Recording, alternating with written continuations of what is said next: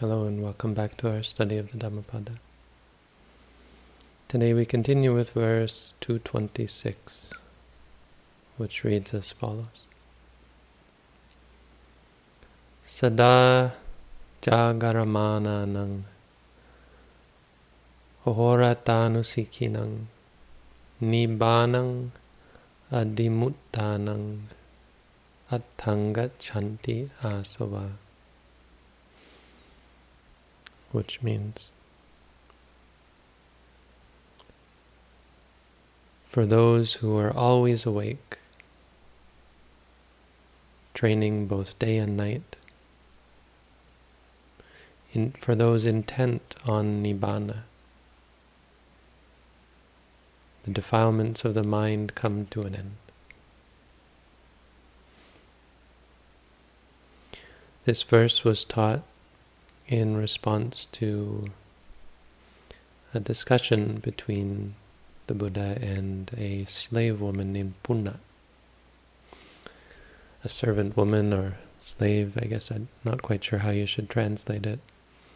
I don't know that there were,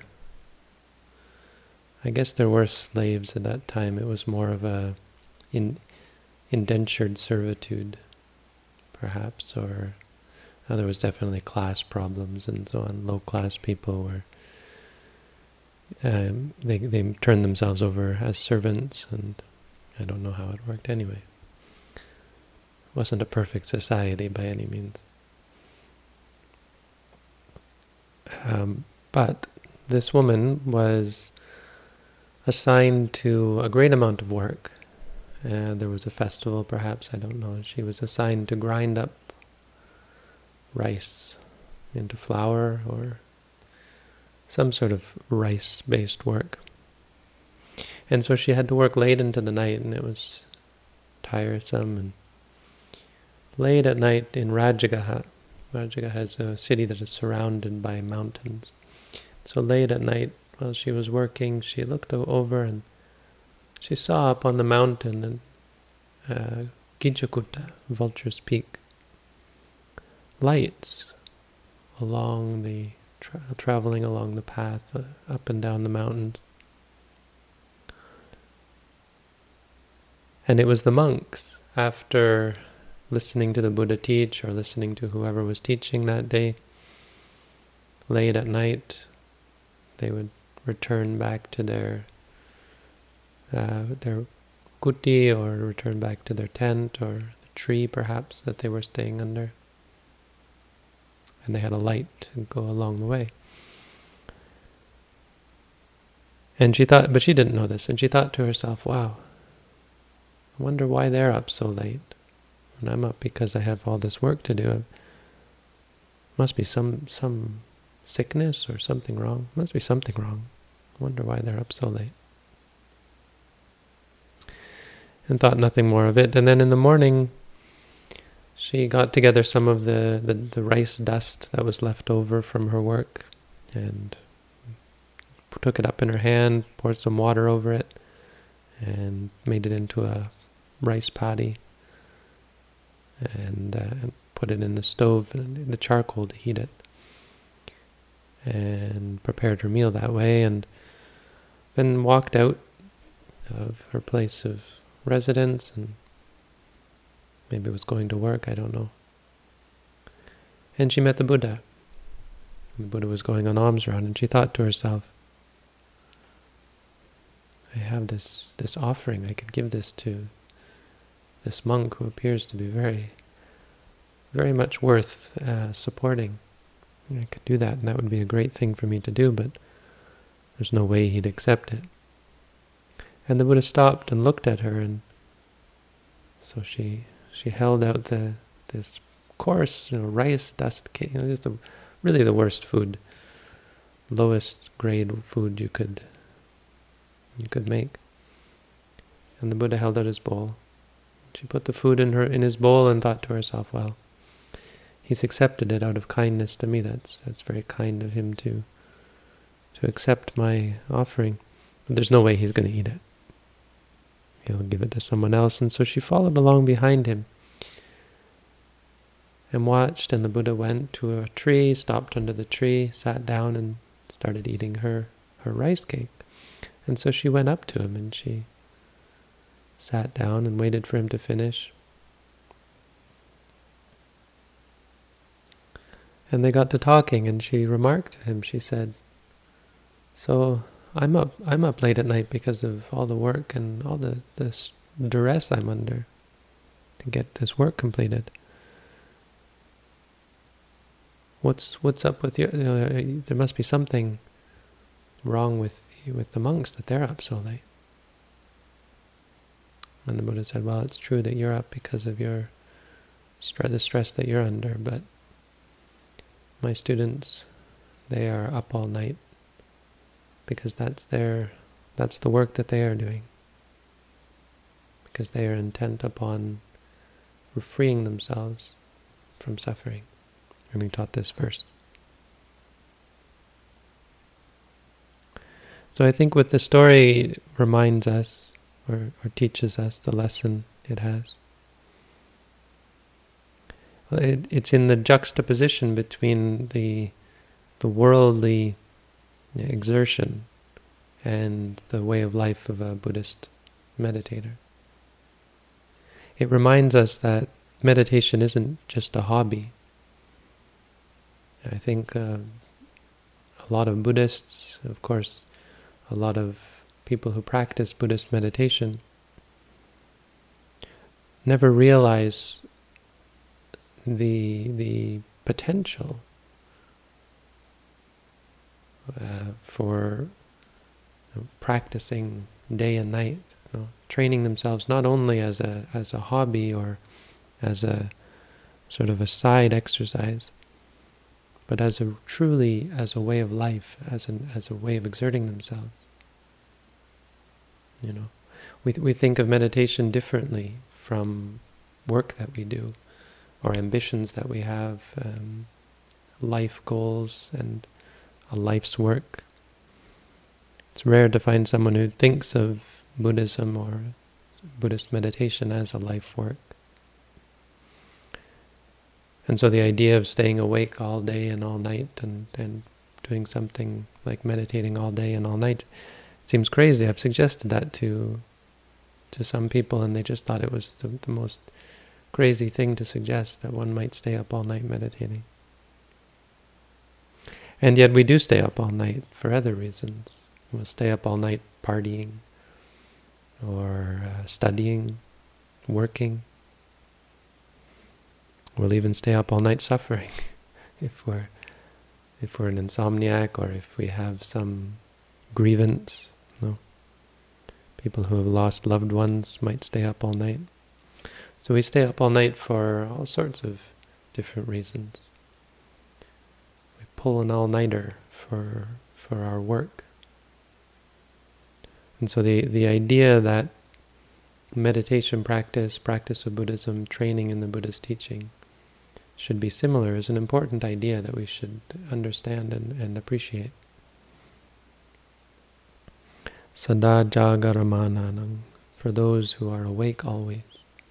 It really is a an ideal that we strive for uh, in our practice to get to the point where we can be awake day and night, where we can be mindful, because of course sleep is sleep is a it's a way of resetting the mind. And if your mind is engaged in activities that sully it, that that increase its stress and tension and and wind it up, then sleep is a way of coming back to an ordinary and normal state, and so it feels quite relieving, and so we really like sleep. But for a meditator, it's quite the opposite. Meditation is a means of unwinding. It's a means of untying, winding down the mind. And, and sleep actually winds it back up because all of our ordinary and, and familiar habits um, you know, reassert themselves through dreams and through just through the relaxed state of sleep. And so we find the progress we've gained is often reset. And so practicing day and night, is because of the nature of meditation, is actually a better thing for the mind and for the body even than sleep. It can be. That's, I think, the, the, the lesson of the story, that we should treat meditation as something, as a life's work. Something we have to put our whole heart in. If you really want to gain results, it's something you have to decide is going to be a, a part of your life, not just a hobby or not just an escape, but something that you take as a training. And so that's what the verse starts to teach. The, the, the verse has four, four parts. The first is in relation to being always awake. The second is in regards to the training, training day and night. So the Buddha taught three types of training, or three aspect, three parts to the training. Uh, the first one is sila, this means ethical behavior. Uh, the second is samadhi, which means focus or concentration. And the third is panya, which means wisdom. And there's a sense that the first leads to the second, the second leads to the third, but also a sense that this is the three aspects of our training. When we train, when we practice mindfulness, we're training in all three. So sila, the first one, ethics, it refers, of course, to not breaking precepts. So we should always be uh, keeping ethical precepts that we don't do this and we don't do that, not just sometimes, not just when it's convenient. I won't kill when it's convenient, but when there are mosquitoes, well, I'll take a break from that. You, know, you can't do that. Taking a break is, especially for ethics, it, it, it misses the point of ethics because it's not so much about the body as it is about what it does for your mind. It helps you focus. And if you're only ethical when it's convenient, you're not really ethical at all. You're not changing the mind in any appreciable degree. But when you are ethical, when you do guard the mind, or guard the body and, and speech with the mind, then it does change. It does focus your mind because the, the avenues by which the mind would get lost and get sidetracked are shut off. And so it involves not just keeping precepts, but also guarding our behavior. When you walk, ethical walking means being with the walking, you know, being objective as you walk. Ethical speaking means being present when you speak, being aware of what you're saying and being aware of the emotions, guarding the mind as it approaches the, the physical door and the verbal door.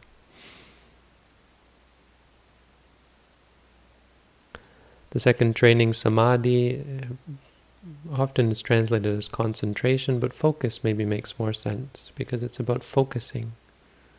For not just focusing in, but also coming into focus.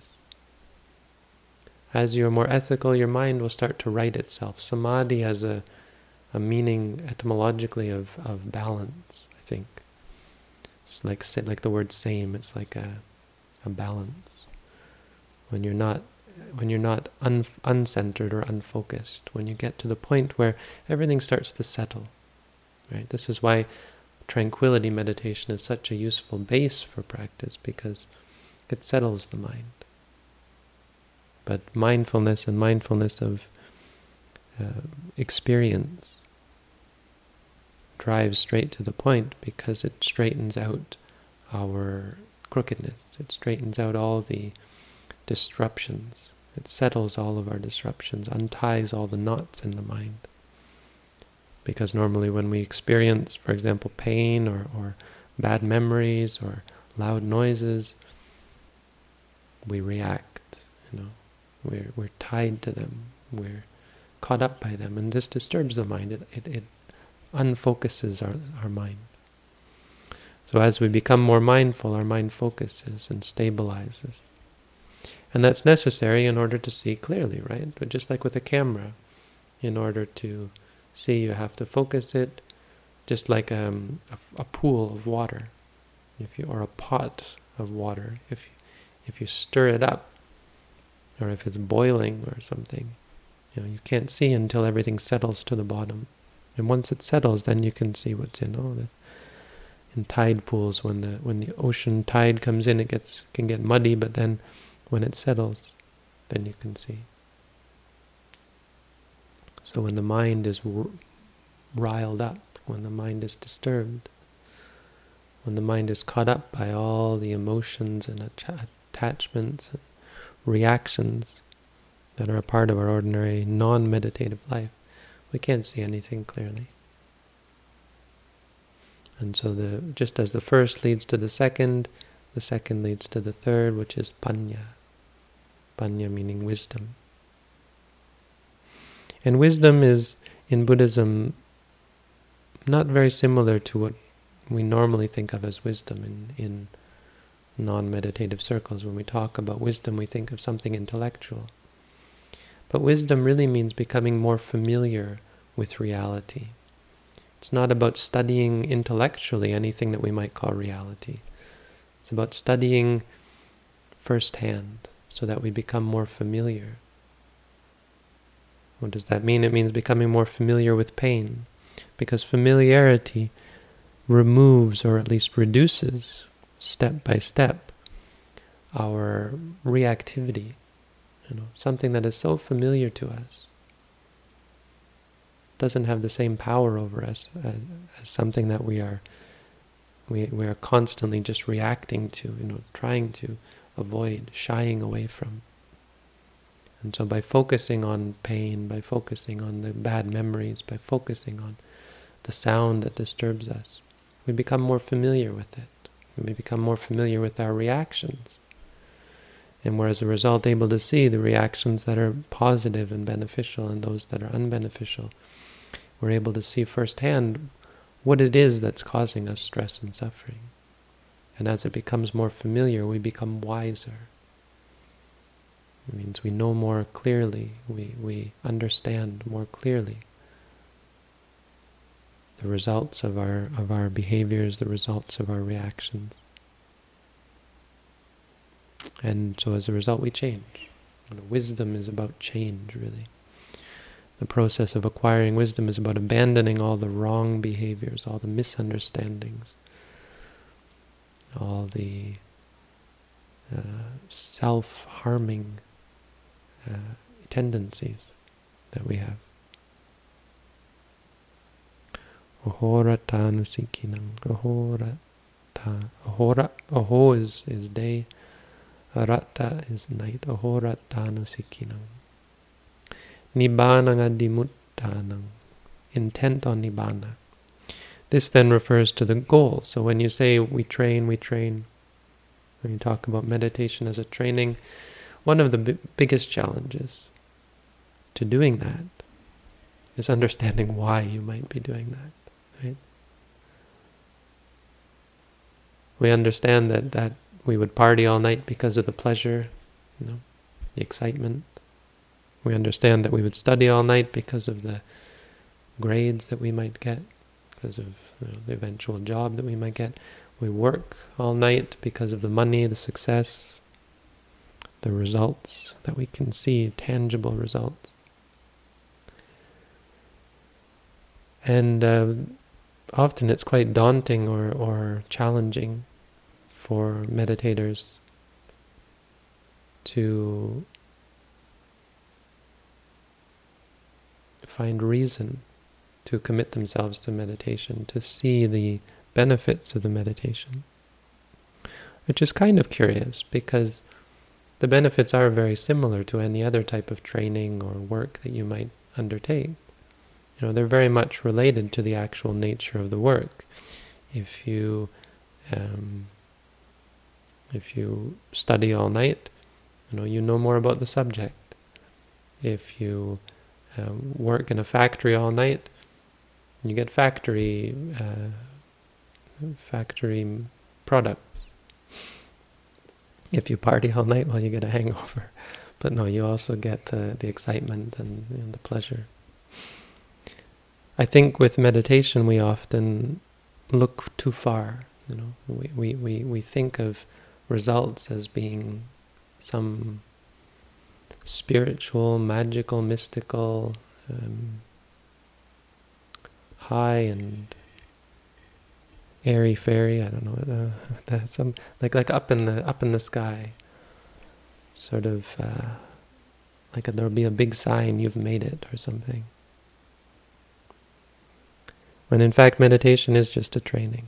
Nibbana, when we talk about Nibbana, it's often thought of as this very special thing that, that, that you would really just, you know, be like walking into a, a capital city or a, a kingdom or, or, walking into heaven. It would be like arriving at the pearly gates of heaven or something. But Nibbana is the result of training. When you train yourself, what happens? You become trained. When you see clearly, when you, when you observe, when you cleanse the mind, clear off the, the lens of perception, you see more clearly. What do you get? You get clarity. So Nibbana is, is more of a function of the mind than anything. Nibbana means release or, or freedom. It often literally means extinguishing. Extinguishing, putting out the fires. So it's re directly related to our observation and, and appreciation and cultivation of understanding of the fires. The fire is what? The, the fires in the mind. The fire of greed, the fire of anger, the fire of delusion. Nibbana is not some thing that we attain, something that we get to if we travel long and far. Because you, you thinking of it that way, as a place that you might get to, the place has nothing to do with the journey, right? And so when we think like that, we we we have no idea that we're getting close to the journey, right? Close to the destination. When someone is driving a car, you suppose you're driving to a city, you know, until you get to the outskirts of the city, you don't know whether you're going the right way. And that's often, I think, how meditators feel, because they separate the journey from the destination, and it's not like that. When you lift weights, you're not trying to move the weights somewhere, so that by the end you look and you say, boy, those weights got all the way over there, or all the way up there. I kept lifting them until they got to heaven.